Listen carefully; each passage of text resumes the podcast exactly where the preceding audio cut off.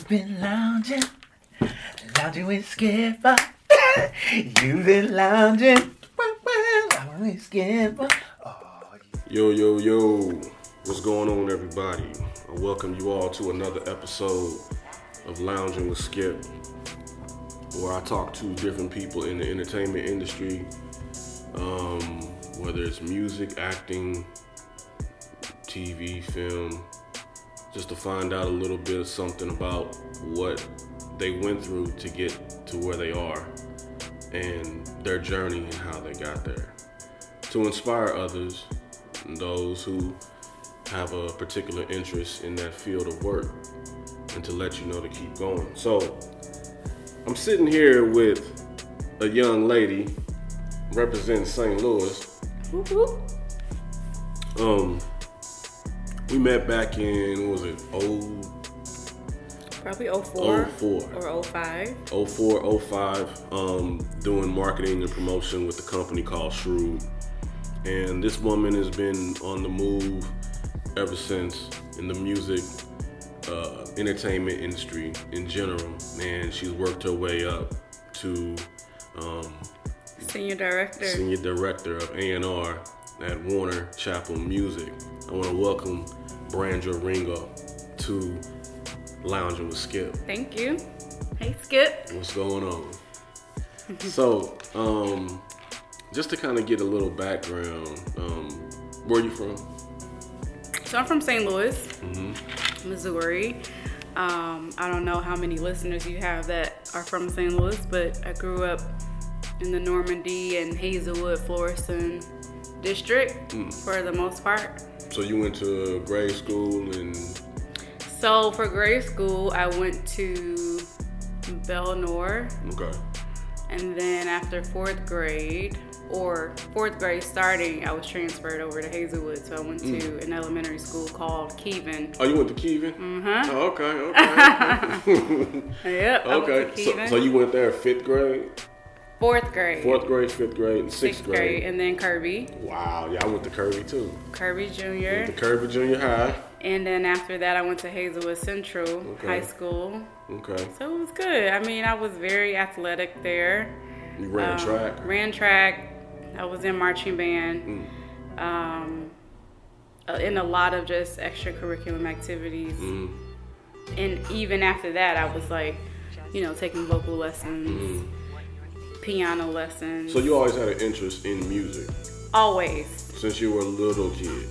pretty much, before I, I could even remember. For real? Yeah. So what was like uh, something that um, you know, like a music, like something musical that inspired you as a little kid? The one, like one of the first things that hit you. I don't know, but one of my memories as a kid, and probably because my mom took a picture of it, was in kindergarten. I was in a talent show, Okay. and I decided to bring a microphone. Mm. You remember those microphone stands? Mm-hmm. And then I sang, but I didn't exactly sing because my mom came and I was embarrassed and I cried. Really? Uh huh. And this was at Keeven? No, this was in kindergarten. So Oh, this was, I'm sorry, this is preschool. Mm. Yeah, this is preschool. So this was like, I went to some school in the city. Okay. Um, I can't really remember the name. St. John. Okay. Yeah, it was St. John's. Um, and yeah, I basically remember that. My mom had a photo of me crying, so that was always like a, a deep memory for me. What made you want to be in a talent show at that age? I'm not really sure. Probably I was in church. Okay. You know, ever since I was born, so I would imagine that that had a a, a huge impact on my musical influence. Mm-hmm. Naturally, I think it's also something that I'm just into. It, as long as I can remember, I've been into music. My mom has always played music around the house. Okay. Teena Marie. Um, So, grade school. So, what do you remember? Like any of your first influences musically that you, you know, in grade school, just one of your first ones that you can even think of. Something that like I like that. Whether Okay, I'm not gonna give the typical like type of music, Yeah. but in in third grade, I had a teacher at Belnor named Miss Martin, and she played saxophone. Mm-hmm. So at the end of the year, she played uh, "It's So Hard to Say Goodbye" Mm. on saxophone, and I was so enamored that I was like, I want a saxophone. Really? And so my parents ended up putting me did they give me a saxophone immediately? Maybe not, but I ended up playing saxophone in fourth grade because that's when like the instruments were introduced to the schools and you could rent them. Okay. So I ended up playing sax alto saxophone at the time. Okay. And it was pretty good. I ended up doing alto saxophone. Then I did tenor saxophone later, did the concert band, marching band in high school at Okay. Central. Okay. And so that kind of carried on until the end of high school. And I didn't really play too much after that. I bought a saxophone recently, actually, um, couple Now, years ago. now during these times, were you in, interested in the behind the scenes act of music, or you were just more so just intrigued by just the actual songs themselves? Yes and no. I've always been intrigued by the business side, but as a kid, I didn't know what that consisted of. Okay. You know, I didn't really know what opportunities were out there. So my imagination only went so far. How far did it go? The, just thinking about working in the business. Mm. Even That's at that it. early of an age. Yeah, just being in the business in some way behind the scenes. Wow. I didn't know what that consisted of. Okay. Um, but from a musical standpoint, I wanted to be an artist. Okay. So you know, I could I, I can sing. So mm. I've always thought about like being an artist, but I mm. knew that I didn't have what it took to be a superstar. So I kind of you know opted out of that idea probably in college. You you said you cut that idea. Yeah. Okay. Yeah. So Okay. Now, what school, college did you go to? Columbia, Columbia College in Chicago, Okay. downtown downtown Chicago. And that's what led you to Chicago. How was that transition moving from St. Louis to Chicago for you? It was easy. I'm like a um The chameleon? yeah in a what in kind of I, I can up and go anywhere, but back then I could. Okay. I don't know how I could do it now. Mm-hmm. That's the crazy part. Like as a kid, you're just fearless. Mm-hmm. Still fearless in a way, but you know, I didn't I didn't have any um, restrictions on my imagination back then. So going to Columbia University or Columbia College. Mm-hmm. Um, what was your um, major in? So initially, I did um, audio arts and acoustics, What did that consist of? uh, engineering. Mm, So- in like studio engineering. Yeah. Oh, okay. So like sound recording, live recording, sound reinforcement. Um, So this is where the whole beginnings of the background of aspect of music kind of started to play a In college. In your, yeah. yeah, in college.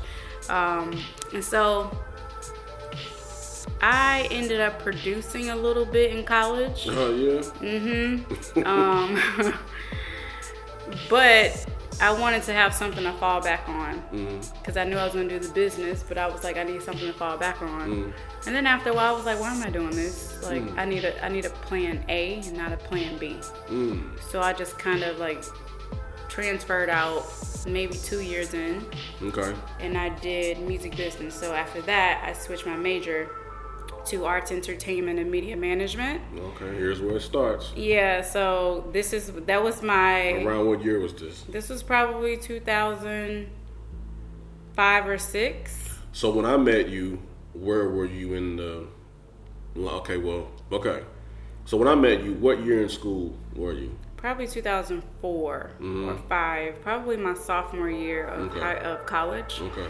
Um, What led you to Shrewd, Shrewd Marketing and Promotions? Now, for those that don't know, Shrewd Marketing Promotions um, was a, a marketing and promo- promotions company based out of Chicago, but they also had an office in St. Louis. And in 2004, I joined Shrewd Marketing. A lot of people um, musically behind the scenes in St. Louis, whether it was artists or producers, were actually under this company, and it was ran by Solo and Finster.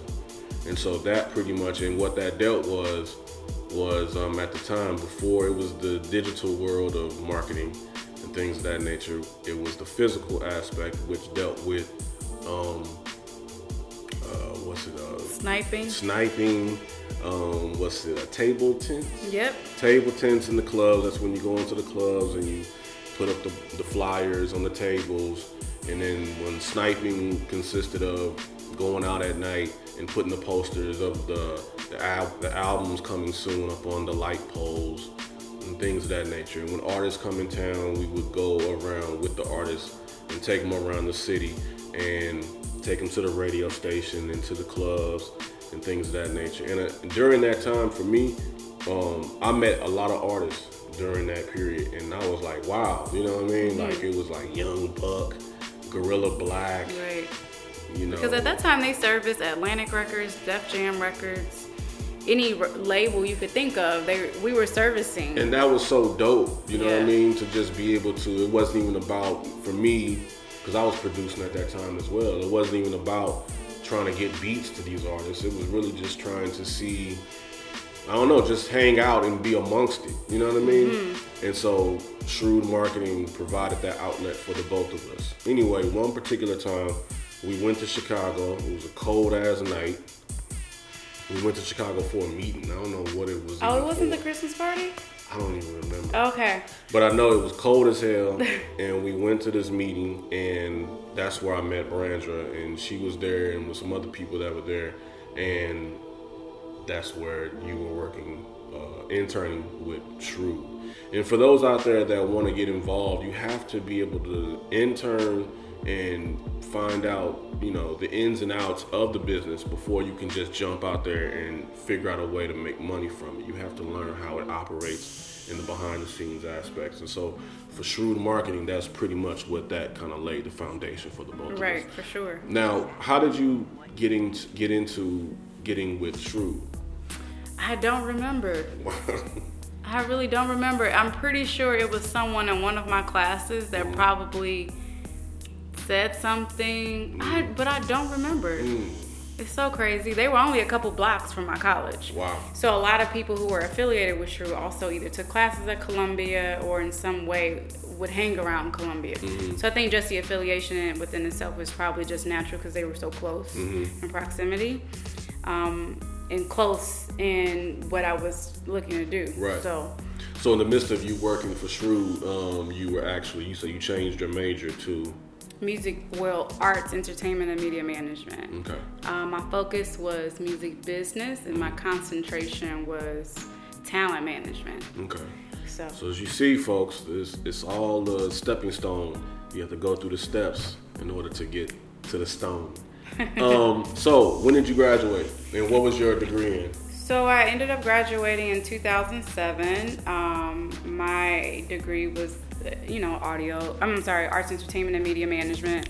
Um, which was awesome. I made a lot of connections at Columbia, which is the main reason why people end up attending uh, that college because of the network.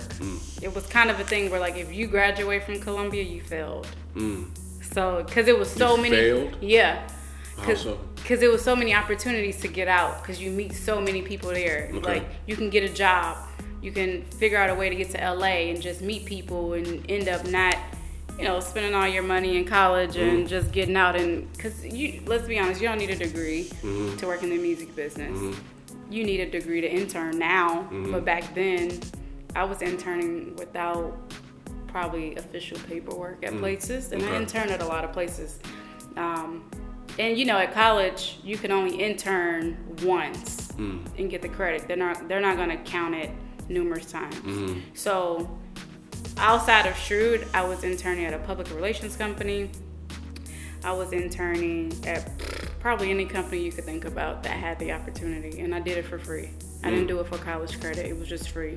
They would throw us money when they could, but that was like a bonus. Because you were doing it for the the um, knowledge. Right, so for sure. Yeah, and and I still thought about managing around that time because at that point I felt like whatever I did, I needed to know all aspects of the business. Okay. So I, like I said, I interned at a public relations company, which is publicity.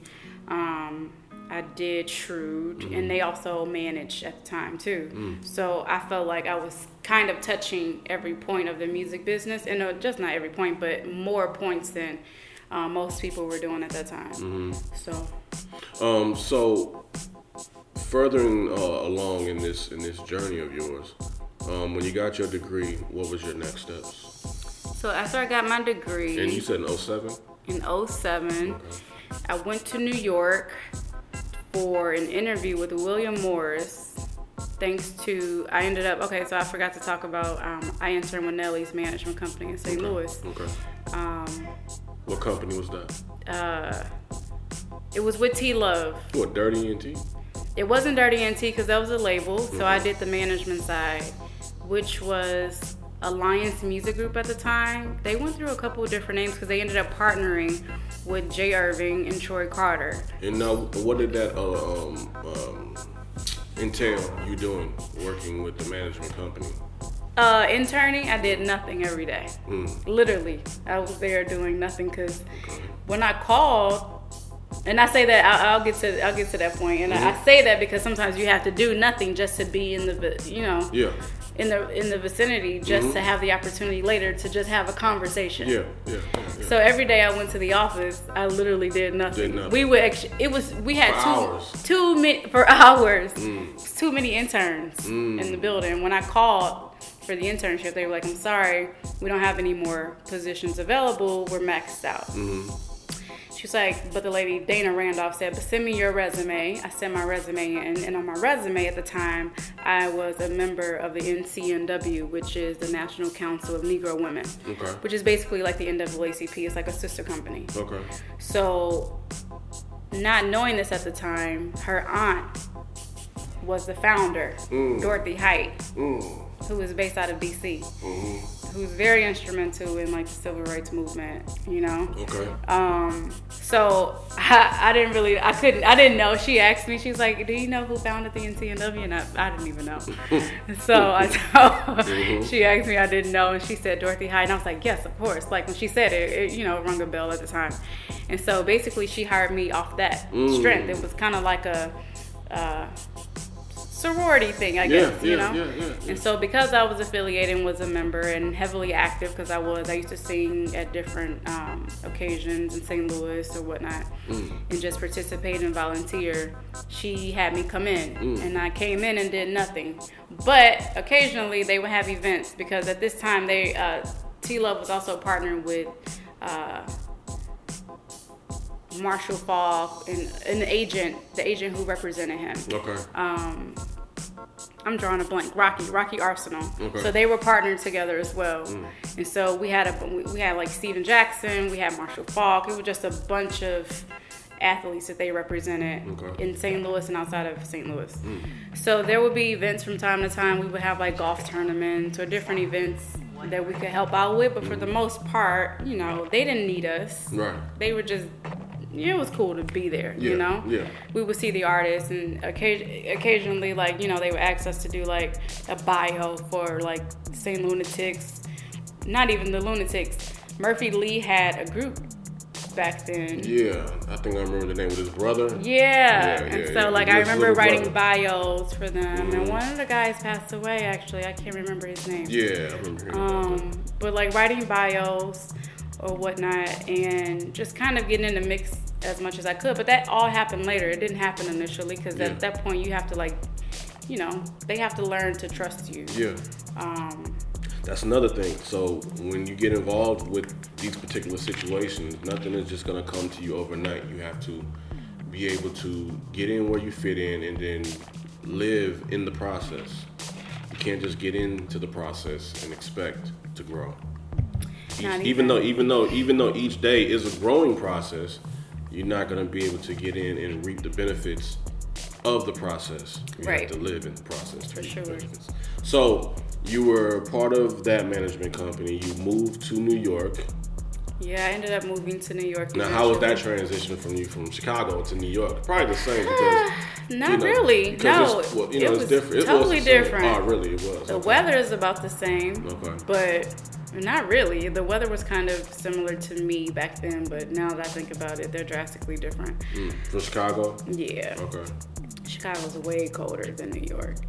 But in terms of being in the midst of the culture and what was happening in entertainment, New York had a lot more going on. At that point, New York was the um, the hub for everything music related. Okay. Most of the labels were there. Now it's kind of transitioned. A lot of the labels are in LA and New York, and a lot of the creators are here in LA. But back then, everybody was in New York. Mm.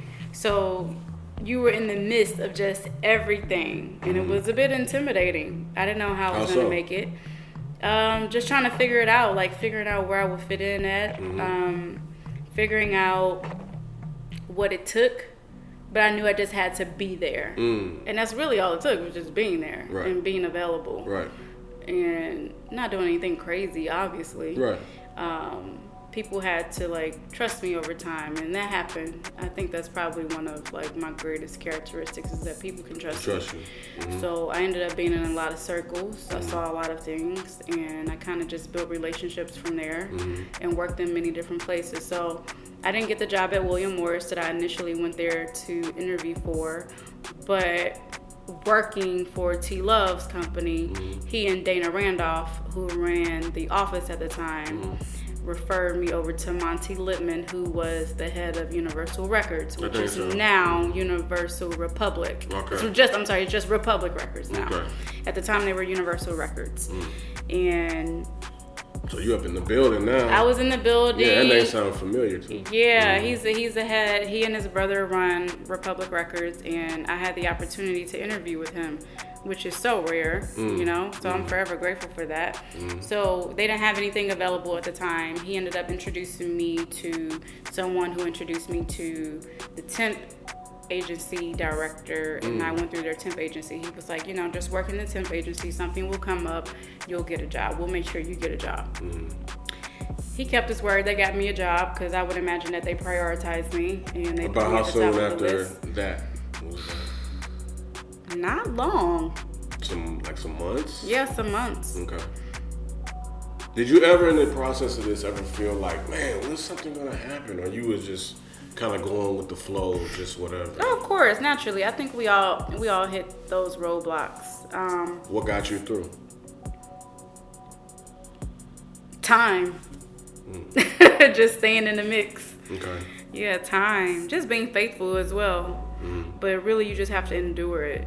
And some of the most successful people are people that just never quit. You know, a lot of people can't endure and they just give up and they either they leave the city in which, you know, they sought after or um, they get so frustrated and they get tired of the music industry that they just quit and they end up going back home and So it could have been a point in New York where you said, you know what, I'm just gonna go back to St. Louis and just work at, I don't know, work at Edward Jones or something. in reality, yes, but for me, no. Right, right, Um, right. You know, I that Just was stuck at a never job where you that was like, "Man, I hate never shit," ever you know? I that was never a thought. I've never thought about moving back home because I knew I wouldn't have been able to pursue what I wanted to do. Mm-hmm. And the fact that I was in position was an opportunity of a lifetime, so I knew I couldn't take that for granted. So being in New York, how long were you there? I was in New York from 2007. And I'm skipping a lot of parts, I'm sure. I ended up working at a fabric company. A fabric? Yeah, it was called Swavelle Mill Creek. What does that deal with? deal To be with? honest with you, I don't remember, but they sold fabric. Okay, And so it you was was a just million dollar company. so you were doing something basically to pay the bills. Yeah, for sure. yeah, until, yeah. until the temp agency called me and said they had something in the music business. Exactly. That's, And that's, this- that's like me going to work at Walgreens and just waiting for something to happen, you know, with the music or with the barbering or Right. things. like that. You just working at a fabric company, just hey, they they hired me, Right. Mm-hmm. paying me, it's paying the bills. Let me get it. And I think the temp agency gave me that job. Yeah. Okay. I Oh, got okay. the, I got the job through them. Okay. And so it was probably a test too to Mm. figure out if I would last. You know? Mm. Now that I think about it, I never really Like a test to see, that. like give you some old whatever type job to see if you'd be like, man, this. So how long was you working there? uh, some months. I probably I don't remember. I, I'm kind of losing track of the The time. the time frame. Now tell me this: when you worked there, mm-hmm. were because you know how? I was a switchboard clerk. Okay, yeah. So I know you were. little- I know you were watching the clock like every hour, like how much. Not really, because this company was busy. Oh, was busy? This Okay. company was bringing in money because that switchboard was ringing. Okay. Um, Because you know how sometimes when you when you're on a job that you don't like, right? you're constantly looking at the clock. How many hours I got left? Yeah. I can't wait till the weekend. I didn't have that in me back then. You didn't? No, Okay. I didn't have that in So me. So you were just in, you were just I was just chilling. Okay, you were just chilling. I was, I was Okay. I was cool, but I didn't work there that long. And a guy that I knew in Chicago referred me And granted, I'm losing track of the events. But he ended up recommending me for a job in marketing. Mm. And I ended up working for this company called Noise Marketing. Okay. And at the time, we represented Bombay Sapphire. So I would put on events for entertainment professionals or celebrities in LA or Atlanta or wherever it might be. But you were still in New York. I was in New York. Okay. And so this was obviously after fabric company job, I think. I'm pretty sure. And I worked there, which was awesome. I met some really cool people. Mm. And it was great. We put on one of the events for Jesse Jackson's 67th or 66th birthday party. You met Jesse it was a- Jackson. yes. Mhm. And it was the first time Michael Jackson appeared Michael. after Michael had been away for a while. Remember Mhm. back then, Mm. And so this was everyone was it was rumored that Michael was going to show up to this event, Mm. and uh, you know we were all like Michael is not coming, you know. But it was a big event. Did he show up? He showed up, Did you and I see him? met him. him? I met Michael. You met Michael Jackson. Yes. What was that like? I'm not starstruck, so when I tell this story to people, they're like, "What?" So one of my duties that night was to like man the door. Why I was manning the door, I'm not really sure, but it was at the Beverly Hills Hotel on Wilshire. So, but you were still living in, in New York. Yes, Okay, but you would fly out. yes, for Okay, events. okay. And yeah, it was awesome. Imagine being that young, like staying in a really nice hotel. And Michael Jackson out. is coming through the door. Michael Jackson is allegedly coming, and he comes with Berry Gordy. And so for So me, you get, you my- get hit, you, you're getting hit with a double win.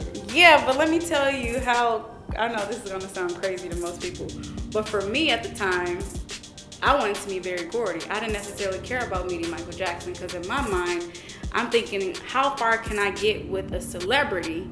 I need to get far with a businessman. Mm. So I wanted to meet Berry Gordy. Mm. And my boss, Yvonne McNair, wanted to meet Michael. She ended up meeting Berry, and I met Michael. Mm. And I wanted to meet Berry so bad because I knew if I could just talk to him, I could find a way or, you know, talk about, get some type of advice on how to break into the music business. Mm-hmm. So that was my goal that night. And her goal was to meet Michael Jackson, and we flip flopped. Wow. But it was great. I mean, he shook my hand, his hand was super soft. For real? yeah, it was awesome. It was What, cool. what, was he soft spoken? yes. Yeah. Very soft spoken. Now, what year was this? This was 2000. I graduated in 2007, so this was either 2007 or 2008. And then he passes away. Later. Probably, yep. Yeah. Because I was working at Def Jam recording. 2009. I was at Def Jam when it happened, and I remember telling people there. I remember the day Michael passed away because I Mhm. was working at Def Jam. LA Reid was running the company, Mhm. and So you met these guys, L.A. Reid. Yeah, of course. Yeah, yeah. And it was just interesting. I remember telling the story about Michael Jackson and it just being so crazy to people that I have met him. Yeah. Because Michael didn't come out like that. Mhm. You know, it, it's it's interesting speaking on that because like with John Singleton passing, like I met John back in February, Mm-hmm. and for now this to happen, it's like wow. It's and I didn't even take a picture with him. Like I wanted to. I never take pictures. Yeah, and that's the thing. I did. I, I don't either, Mm-hmm. unless I'm actually like you know in the midst of you know cutting the hair or in I'm in the studio. You know what I mean? Things like that. But just to take a picture with him, I don't really do that. So when that whole situation came about and I met him, you know what I'm saying, because he's also a frat brother, um, I just we just introduced, talked to each other for a quick second, and because the lady who hired me on to be one of the hairstylists for Snowfall, Yeah. I was like, well, I'm, I'll be back. Right. You know what I mean? Because I don't I don't want to just take pictures with this man the first day I meet Right, him. right. But I never made it back. Yeah. And so, boom, and that happens. It's When was this? this was uh, what, early February. Wow. Yeah. I worked, I was on Snowfall uh, maybe like the first week they started Wow. back filming. Um, It's crazy. yeah, I know, right? Uh, so, and, and so it just okay. So, so tell me this. So, how did how did it feel to mm-hmm. be? Here it is, this this young girl from St. Louis, mm-hmm. and now you're out here, you L.A. Reid, Michael Jackson. the, you know what I mean? Like you just graduated from high school, went off to college, you finished. Now you're doing this. I mean, it's like things are kind of moving so fast for you. Is that how it felt during the time, or it was just like this is just what I'm on? You know, some people when they when they when they when they're a part of success, they don't think about the processes of going through it because they feel like whatever it is that they're doing is it's it's a part of what it is they're doing. It's them. Mm-hmm. Whereas someone else would be like super starstruck, Right. Super tripping out. You know what I mean? Where you're as with you, you were kind of just going with the flow. For sure. How did that feel for you at this point in your life, coming from St. Louis, that little girl at Keeven and going to Kirby, and now here you are in New York doing all these different things? It felt necessary for the journey. Mm. And I say this in the most non egotistical, with much confidence. Mm-hmm. Um, it's, it, it's what had to happen. You know, I never looked at it. I was I've never been starstruck with any artist, um, so I, it never really phased phased me. Mm-hmm. But it's kind of just a part of the process, and you kind of got to go through these things. To, you know, we've seen many celebrities, so especially just living in LA, just you know, even in New York, you can just run into celebrities just being there. So I was never phased by it, but it was just necessary for the process and for the journey. Mm-hmm. I think And I never really thought about it that way. So for the first part of what you said, I agree. It was just kind of natural. It just mm-hmm. I just kind of did it. It was it mm-hmm. was I, I was never in the moment of like Oh I was in the moment of like thank you God, mm. but I was never in the moment of I've made it because it was never enough for me. And I think when you know where you want to go, you know that those steps are necessary. right. So for so sure. so so boom being in new york what inspired the transition to occur from you moving from new york to la Well, I've always wanted to live in LA. After Columbia, my goal or my plan was to have my car shipped. I even I was working on having my car shipped. I had a cousin out here. She still lives here. Mm-hmm. She had basically said I could live with her. Mm. I was coming to LA in my mind. Mm-hmm. New York was just this Stepping dark stone. place to me. I was never really because I had interned in New York. Mm-hmm. It was never like an aspiring city I wanted to be in. I just didn't naturally feel the energy of it. Mm-hmm. So I've always wanted to be in LA because I love the weather. It, it just felt like that's where all the celebrities were that I needed to be with. And New mm-hmm. York always felt all work, no play. And I, I guess I just never fell in love with the energy of New York. Mm-hmm. But being there and knowing what I know now, it was very necessary for me to go to New York first because there's mm-hmm. just a work ethic and a hustle about the city mm-hmm. that I, I'm sure I, I had naturally. Both of my parents, my mom, you know, they were workaholics. My mom retired twice. My mm. dad, you know, he worked at Ford Motors, retired, had his own auto body and towing company, and mm. just worked at a bunch of different places, and mm. but always worked for themselves too. Mm. So I've kind of had just that work ethic from seeing them. But New York is a different beast. yeah And so I'm glad that I had a chance to live there and kind of see what it took. Because, you mm-hmm. know, those people are cutthroat in mm-hmm. New York. It's like people are cutthroat in LA as well, but it's just a different type. It's like Yes. every the epitome of what Diddy is, is like you saw that all the time. yeah You know? yeah yeah yeah so it's kind of like it's kind of like that uh that that that grit Yes. It's more of a gritty kind of feel to the business, and it's not really as bright and glamorous as the LA, LA, no. lifestyle. Not So at to all. have so to appreciate the the glam of LA, you have to go to the grit of yes, New York. for sure. Yeah. So you made your transition to LA, and what and what was your reason for moving out here? Or- So I ended up just to fast forward a few steps. So after I worked at Def Jam Recordings, my boss passed away. I worked for Shakir Stewart, Okay. who was executive vice president That's of the Def one Jam. he was in. Um, I remember seeing him on the uh, was that TV show with the brothers. Yes. Yeah. Yeah, yeah, yeah. And so, um, unfortunately, he passed away back in 2008. 2008. Wow, it's been 2008 already? Yeah. Like 11 years ago? Yeah. Wow. Um, so unfortunately that happened and I was lucky enough to still be able to work at Def Jam because um, uh, one of my mentors at the time was Grace Miguel and she kind of took me under her wing and she allowed me to work in her department. She was running the marketing department, the new media department, and the creative department. Mm. And so she basically created a temporary position for me to work out of until they figured out a way for me to fill one of the full time positions. Mm. So I was able to stay there. Afterwards, I ended up working with Usher briefly mm. and then kind of got back into the temp agency system because my husband ended up getting really sick. He was my mm. boyfriend at the time. Mm. And I just kind of stayed in Syracuse for a while because he was in the hospital up there.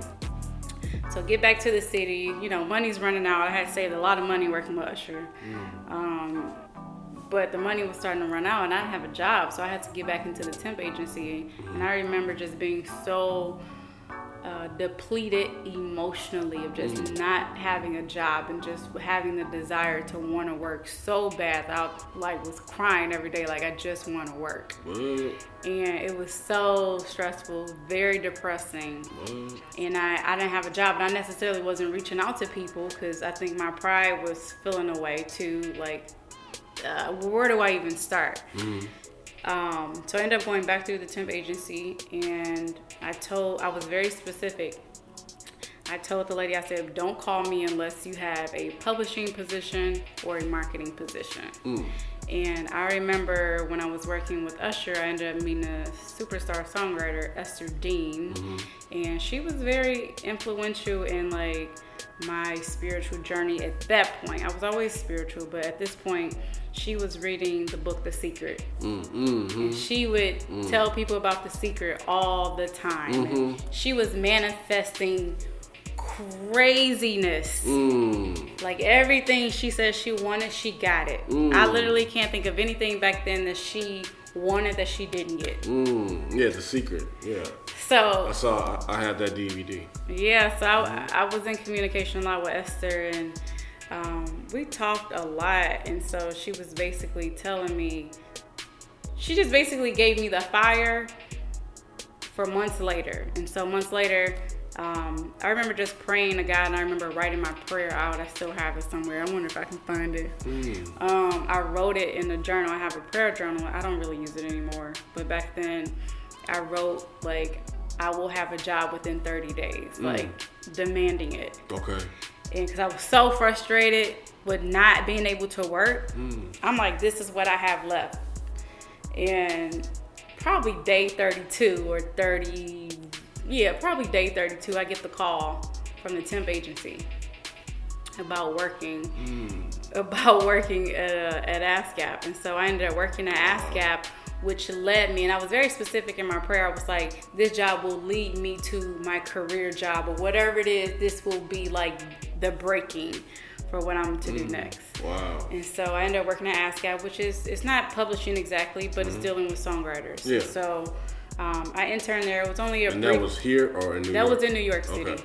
So I ended up temping there, and after that, I ended up temping with Ethiopia Habtemariam and Jill Shagel at Universal Music Publishing Group in New York. Okay. So I temped with them for a few months and basically got hired full time. Wow. And after that, Ethiopia asked me if I wanted to move to LA. so I ended up moving to LA. Mind you, I was a kick ass assistant because I had worked for Usher. So I could, mm. nothing, everything was easy for me. Like, you know, I was probably organizing her life in a way she had never seen. Mm. So she was like, Would you like to move to Los Angeles? Because at this time, the music business was transitioning out here. Mm. And she kind of had the vision of where the music business was going. So we came out here pretty early on, What year was this? probably 2000, 2012. Mm. I moved the same day Whitney passed away.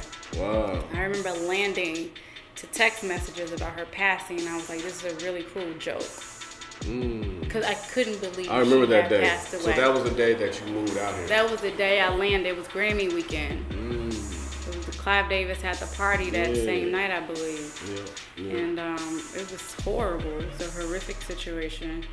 And that was my introduction to LA. unfortunately. And so I, I remember up, that day. Wasn't that like February? Yep, it's like February. 2012. Yeah, it was crazy. So you've been out here now seven years. Yeah, Mm, Does it feel like seven years? I don't know. No. I don't know. I mean, you know, the seasons are so. Yeah, they just come and go. LA is just interesting Yeah, in that way. it's like it, it's like it's like it doesn't. um, It's like you can take the people away, but and put new people in place, and it's the same. It's, yeah, you don't. The time just kind of goes here. yeah, it does. It's like it's still the young. You know, depending on how, where, depending on what you're feeling in that space, you Yeah. can still go back on, in Hollywood or go over whatever. Yeah. It's still the same thing. I tell people all the time, we mature a little bit slower, hmm.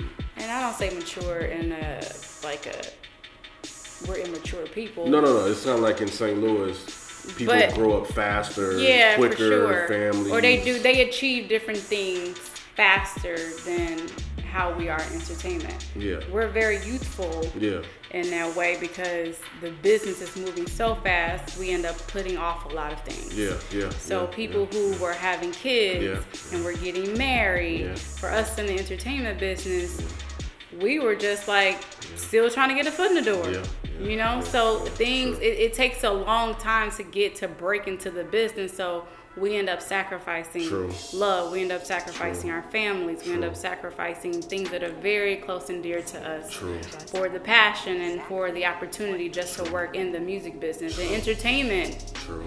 So yeah, that's what I'm saying. Everything you saying is like true, true. Yeah, true. so you know, we're like hanging out still in our thirties, like yeah. hard. True, true, true, true. No, you true. So- That's, definitely 100% Yeah. accurate. I mean, you know, I've sacrificed a lot, you know, moving out here. It's Right. been nine years. I remember. It's been nine years. Yeah, um, we used to March. talk all the time Yeah, about love yeah, and you yeah. know. And, remember. You know, and here I am, you know, out here and, you know, different things happening. Um, so being out here, what has that done for you to where it led you to where you are today? Being out here, I'm not going to say everything has been peaches and cream. I went through a very tough period at Universal Publishing where I thought and still do feel this way. I should have been further along. Mm-hmm. And I had an amazing, still do. Ethiopia Habtemariam is an amazing mentor for me. And we went through a change of regime. Basically, we had another person come in and head the company, and just naturally things happened. And so, mm, when my promotion was supposed to happen, it just didn't happen in the timely manner in which I would have wanted it to and really have needed it to for my mental sanity. And I just kind of, I kind of broke. I was very depressed. I was very, um, just, I wasn't encouraged. I was just over it. But I stuck it through. I mean, you know, I would cry every day pretty much, just wanting to be in a different place. And that went on for a long time, just the transition. So a lot of the old regime left. Basically, everyone from the old regime left. Um, and I was kind of one of the last people still there, but not really at a place where I thought I should have been because people were coming in over me. Mm-hmm. And I had been at the company for years, Yeah. you know, 5 mm-hmm. years probably at this point. Mm-hmm. And so I was kind of looking for a new opportunity, but hadn't really gotten my feet wet on the creative A&R side, in which I needed to to What- move forward. What made you want to go into the A and R side, and what does the A and R, you know, what does the A and R do for those out there that are listening that had no idea what that is, but they've always heard of that word? So A&R stands for Artist and Repertoire. People never say it. It's but that's what it stands for. Um, it's kind of just a it's grandfathered in, I guess, at this point. The work is not. It's just weird. Um, but being an A&R on the publishing side, I can give you what that means. And I didn't become an A&R on the label side. I ended up working with Ethiopia at Motown as well. So at some point when I was assisting her, we ended up working at Motown Records and Universal Music Publishing Group at the same time because they were both under Universal Music Group and she was asked to do both positions. So I assisted her in both realms of that. A&R on the publishing side consists of identifying, scouting, developing talent, creating opportunities for mm-hmm. your songwriters, your producers. Mm-hmm. Sometimes those are artists. Mm-hmm. Um, just people use the word exploit, and I hate using that. We're basically finding endless opportunities for your catalog, for the music that you're creating on a daily basis, and feature opportunities if you're an artist, and just different ways so that you can make money. And so on the publishing side, the way we make money is through royalties. Um, and that has changed along the years because of streaming. Right. And so, Now, do you all handle like licensing as far as like yes, TV Yes. and film? that's another way to make money Right. through synchronization. Right. Um, performance royalties is another way. Um, there's so there's a, quite a few, but the main way to make money is through synchronization and through performance royalties. Okay. Um, mechanical royalties aren't as prevalent nowadays. And that's off of sales. Uh, like a like a download or a CD sale Mm-hmm. Right. or vinyl. Folks, right. Because folks aren't really are just buying streaming. CDs. Exactly. Right, they're just streaming. So um, the business has gotten a lot cutthroat Mm. on the publishing side because of that. Streaming companies don't pay out properly to Mm-hmm. songwriters. And when I say songwriters, I mean songwriter, anybody that writes music. So whether they're a producer Mm-hmm. or an artist, anybody that creates music, I say that I say Mm-hmm. songwriter. Um, they don't pay out properly to songwriters as they should, and it's a continued fight that we're having Mm-hmm. with Congress. And I don't know if you've seen it recently, but like, you know, um, there's been an appeal from Spotify, Pandora, and other companies. I heard about something about that. Not Apple, but yeah, they're appealing their rate. Yeah. So they want to pay us less than what they're already paying us, which is pennies anyway. Spotify. All the DSPs, pretty much. Hmm. Um, Now, what are DSPs? uh, they're basically the digital platform. So like YouTube, Digital streaming platforms. yeah, digital streaming platforms. Okay. So Uh, YouTube, YouTube, Deezer, Pandora, Rhapsody, Pandora, Tidal, all of those companies. mm, Apple. Yeah. Okay. Um, 'Cause so I know uh, Tidal pays out like I think like a penny or maybe even like two pennies a play, it's crazy. and Apple does like a penny a play. Spotify, you have to do like three streams for one for one penny. And whatever, it probably less than that. whatever the number is, I can't don't I don't want to quote a number now, but whatever that number is is based off owning hundred percent. Yeah. So if you don't own hundred percent, which Right. most people don't, Right. you own maybe ten percent, or maybe you own fifty percent, or forty percent, or thirty percent. You have to basically divide that up Yeah. from the rate that they're giving you, Yeah. which is a joke. And nowadays, uh, you know, producers, you know, and and songwriters. Now on records, you see four and five songwriters At least. on one track. Oh, for sure. And if there's a sample, plenty more. I was looking on uh, what's it on Drake Scorpion, Okay. and uh, what's the record, the the joint with the Lauryn Hill sample. Okay. It was probably about 15 Mm-hmm. writers on that record, Yeah. and I'm like. That record made a ton of money. It made a ton of money. record. So it's like even if, as a writer you got two percent, three percent. I hey, I'd be like, hey, it is what it is. I, I take two or three percent of, of, of that. You know what I mean? Yeah. Um. So what led you to the position that you're in right now? And what is the position that you're in right, right now? What does it consist of? And you know, you have some artists out there like, man, well, I want, I wonder if she can sign me, or I wonder Right. if she can. What what led you to where you are now? Uh, working at Universal, getting my feet wet, grounded, signing. Um, I, I was very instrumental in re-signing some really important guys like Metro Boomin. And Now, did you know him from back the crib? I didn't. Okay. I didn't. Um, but it was very important for me to sign him because he's from St. Louis and Mm-hmm. he's amazingly talented. Mm. And it was just close to home for me. Mm-hmm. So I, I re-signed him with a couple other coworkers and So you so you re-signed. So check this out, y'all. So you re-signed Metro Boomin yeah, to a to a publishing to deal. a pub deal. Um, at Universal. Mm. And when I say pub deal, I'm not I'm not gonna be specific because his you know his deal is confidential. But you know there are different types of deals. There Mm-hmm. Yeah. are am- administrative deals. There are co-publishing deals. Yeah, yeah. yeah. but you were a part of his. Yeah, Yeah. for sure. So that was very important for me. So I started, you know, making sure that even though I hadn't properly gotten promoted, that I was still doing the work of the A and R. And so I would be in the streets. I would, you know, working with Ethiopia, I was meeting everybody. So a lot of things were coming to me. I was talking to a lot of people, building relationships. Mm-hmm. So I kind of just took that and kind of ran with it and mm. just kind of put my head down and mm. worked. Mm. Even though I was frustrated, even though I was depressed, even though I didn't think things should be where I wanted them to be at the time, I just continued to work. And that happened. I resigned Happy Perez and I signed Lil Yachty Mm. with another coworker. at With a pub deal. Yes. Mm. Um, and with another coworker, Lil Yachty was signed with Walter Jones. He's still at, he's actually running A and R on the West Coast now, Universal Publishing. Congrats to Walt. He just got promoted. Um, so yeah, I started doing, you know, making those type of moves, and so it was recognized after a while. And I wasn't anticipating on leaving the company. You ended up leaving? I ended up leaving the company uh, in 20. Where, what are we in right now? 2019. I left it last year.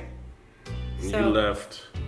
Universal, and now I'm at Warner Chappell Music. Now, what made you go to Warner Chappell Music? I just ended up getting courted, and it happened. You know, I didn't necessarily seek after the job. What what artists are with like Warner Chappell Music? So we have Meek Mill, we have Lil Wayne, we have Rae Sremmurd, we have, in terms of songwriters, we have all the eardrummers. We have, I've signed quite a few people since I've been there. Um, Now I'm seeing I'm seeing on your on your IG. So um, it said in uh, what was this in March? yeah, Uh, women who run the music industry. oh yeah. Um, we have Brandra Ringo, senior director of A&R at Warner Chappell. How did it feel to get to get you know recognized from iStandard for that? You know, as you know, one of the women who run the music industry. It was great. It was a Because great iStandard feeling. is a known Right. producer. Yeah. You know. I work with those guys a lot, at least a couple times a year. Jay Hatch, um, who runs iStandard, is an amazing person, and so I help out when need be. And you know, I was just I was really excited to see that. It was it was it was great. It's really great. Um, so I mean, well, you know, I'm I'm just happy that you know to see you go from the young girl at Shrewd, you know what I mean, to being recognized by iStandard and the women in the music industry. You know what I mean? At this and you and, and the thing about it is you're so young to where you still have a lot more to go. Yeah. And how does that feel for you? It To feels- know that you have a lot more to go. I mean, you never know. I don't really think about time anymore. I just kind Just of go. act in the now. Mm. And just being at Warner Chappell, I've signed a lot of guys. I've signed. Um, these guys are amazing, and I know they will be even more amazing Mm. as time goes on. But I just want to kind of like highlight some of the people who I work with. Um, Kirk Knight, who's out of Brooklyn. I heard he's, that name he's an artist, producer, and songwriter. He produced ASAP Ferg's Plain Jane. Okay. But he's also an artist signed to Pro Era, Joey Badass. Yeah, company. that's what I heard. That's what I heard. So, you know, they're on a roll right now on the Beast Coast tour, and this weekend he'll be performing at Rolling Loud in Miami. So Okay. I'll see him down there. Okay. Um, but like I said, he produced uh, ASAP Ferg's Plain Jane, and that's when I first discovered who he was. Mm. And then I met him in the studio, and he ended up telling me how he came up with the track, and he built that track around Ferg's vocal. And I thought that was fascinating. I was like, Mm. So, oh, the he's talented. Yeah. Okay. And I think I seen him on the uh what's it the the Deconstructed? YouTube. Yep, yep. Yeah, On Genius. it's on my page On too. Genius. Yeah. and so when he told me the story, I was like, "Oh, this dude's talented. I gotta Mhm. sign him." Ooh. And uh, yeah, I, I signed him, and I'm I'm really happy about his success. And he he's got a lot more coming too. Mm. Some really cool stuff that I can't mention yet, but it's it's dope.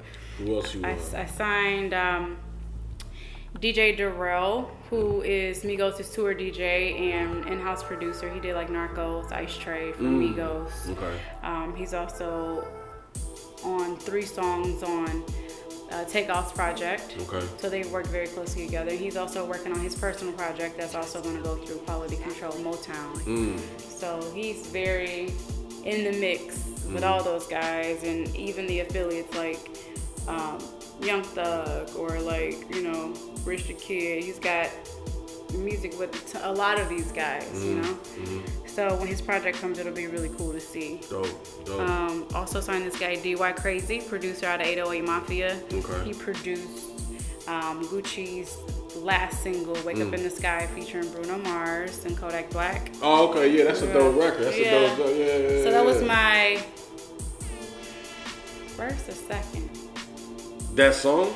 Yeah, uh, he it was the number one record. So it was number one at Rhythmic Radio and it was Mhm. number one at Urban Radio. Yeah. So him. So you were a part of that structure of that happening. yeah. That's a dope. Okay. Um, now, now, signing him on the now with Kodak side. Black, you know, his whole thing happened. I'm pretty sure they probably, you know, kind of slowed that down. Well, you know, played out It, here. it, it, it had climax. It had reached its peak. So at that point, but I mean that's recent. yeah. But um, Because it was going. Because I. I remember the week that that came out. It was matter of fact, it was the week my sister passed. It was Wow. um, yeah, it was that week. She passed September 24th. Okay. So it was during that like first week was when I remember first hearing it Yeah. on uh, 92.3. Yeah, so that was my first number one at Warner Chappell, Mm. which was a goal. It was a huge. That, that was really big for me, being So- a part of that. So being a part of that, you were like you you placed that like you said That, this particular record, that no. beat or like how did that? So this particular record, I will get credit for identifying the talent before something came out. So a part of being an A&R is identifying the guys who you think will be hit makers. okay. So I identified him and I signed him. Okay. DY Krazy. So I wasn't a part of the actual record. The record was done before I met him. Okay. But, you know, I saw him as someone that was in the streets, someone that was very aggressive, someone that was obviously very talented. Mm-hmm. And he was someone that I wanted to be a part of my team. Mm. You know, I'm obviously a part of his team, so it's a mm-hmm. partnership. So mm. we went in partnership together probably around in September or, or August. No, I think it was August. Mm. If the record came out in September, we I we agreed in August. Um, probably. Don't quote me, but I'm pretty sure.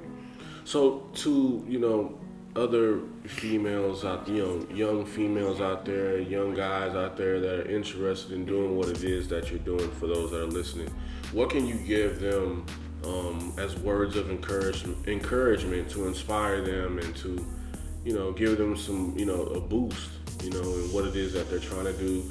You know, it could be a listener right now listening in uh, Ohio or Right. somebody from St. Louis Right. right now that's listening to this and want to be on the same path as, as what it is that you're doing, what what is some words of encouragement that you can give them to you know further along themselves? map out exactly what it is that you want and work backwards. And don't let anything get in the way of that. Map out exactly what it is you want and work backwards. In terms of your plan, Mm. work Mm. like map it out Mm. backwards. So, so map. go- So start with the goal. start with the big goal, map that out, what that looks like, Mm. and then you go for the goal. Mm. And don't let anything distract you. I remember I had a girlfriend in St. Louis who was like, I don't know how you can just up and move. And I'm like, she was like, How do you do it? I said, I don't think about it. Just do it. You just do it. You don't think about anything else that's in the way. You have to have tunnel vision Mm. In a way. Mm. You know, like I said before, we sacrifice a lot of things to be in position or to have these opportunities and to live so far away from our family. Yeah. So you kind of just have to, you're not, I, like at this point, I, I have a relationship to where like, where I, I've worked my butt off so much to where I can call my family whenever I want. I can make time to see them whenever I want. Mm. But it was one point where I couldn't even pick up the phone and answer for my friends because I was an assistant. I just, it was no time for it, you know? Mm. So I had to have tunnel vision back then. I couldn't get distracted. And you know, a lot of people's like, you just kind of, you don't, you don't mess with me no more. And I'm like, no, it's not that at all. I'm literally working 12 hour days or more. Mm. Um, but it was a part of the journey. I don't regret it. So so what are your plans for the future? My plans for the future is to have some type of ownership to own my own my own business, whether that's a publishing company, management company. I don't know exactly what that looks like, but I do know that I, I need ownership in something, Mm. and to develop more artists. hmm So, writers. I love working with songwriters and producers. What do you like? What do you love about working with artists? I mean, with writers and producers. They're the people. The music business isn't ran without them. Mm. And people kind of disregard them a lot. Hmm. Without the songwriters, there is no music business. Mm-hmm. Like what? What are we talking about? Right. Without no music. Without no music, what are we talking about? Yeah. And a lot of times people think it's the artist. There are a lot of artists that make music, but at the very fundamental piece of this, there are songwriters who are coming up with genius material out of just nothing. Mm-hmm. So I love to be close to that. I love putting sessions together, putting producers with songwriters. I love putting producers with artists. You know, I love being the person that, you know, my, my friends call on me at labels or managers will call on me and say, hey, you got any tracks? Mm. You know, like I, I kind of get off on that because I'm a part of the creative process, Yeah, you know, no, like I, I can see how that can. Yeah. Yeah. It's, it's it kind of goes back with the shrewd thing. It's Mm-hmm. kind of like, and that's with me. You know, the, the, the whole process of actually being up there with the tape tents and putting those out and putting up the posters and Right. the light poles and putting those You're those part out. of the process. Know, when artists come in town, we're going around the town with them, going to the clubs and radio right. that part of it I just enjoyed doing because Yeah. I felt like I was a part of Exactly. this process of you know you all are hearing these people on the radio but you don't know what goes on behind the scenes. For sure. it's kind of the same thing as far as being uh, you know a, a stylist or a barber for TV and film you Right. don't know all the different components of the people that are working together to be able to provide for these artists or these actors whatever to be on camera and all you see is the actors but it's a whole behind the scenes thing going on with the set and just The whole machine. yeah and so sure. that part of it for me you know is kind of like one of those things where it, it gets me feeling good to be a part of that. You know what I mean? That's one you know, as far as with like creating music, you know, it's just, you know, picking from some space in, in my mind that can probably, you know, come to fruition in this world of where people would be like, Yo, that's crazy. You know what I mean? Um, so tell me this: How can people reach out to you if they wanted to? You know what I mean? How can they, you know, contact you? Your info, you know, how, what what is your IG? My IG is. Brandra, so just at B R A N D R A. Brandra like Sandra. Or you can reach out to me. My email address is brandra.ringo at warnerchappell.com. Okay. And is there any type of music you're looking for for people that out there listening? Just great material. Just dope, dope shit. Yeah, I mean, I never want to like be specific um, with creators like that. You know, you don't want per- a person to tailor your needs because as a creator, I want to know what you are first. Yeah. So Dope shit. just be yourself. Dope shit. Yeah. Brandra, I appreciate you. I thank you and, and, and you know for being able to lounge with me. You know Yeah, what I'm for saying? sure. I mean, this has been a long time coming. We was trying to link up for a long time and it finally came to It happened. fruition. So I'm very appreciative. Same here. And much respect to you and thank, Thank you. you. Um, and for those out there who are listening, you can reach me at lounging at lounging with Skip podcast in the DM. You can hit me up. And um, until next time, I'll talk with you. Peace.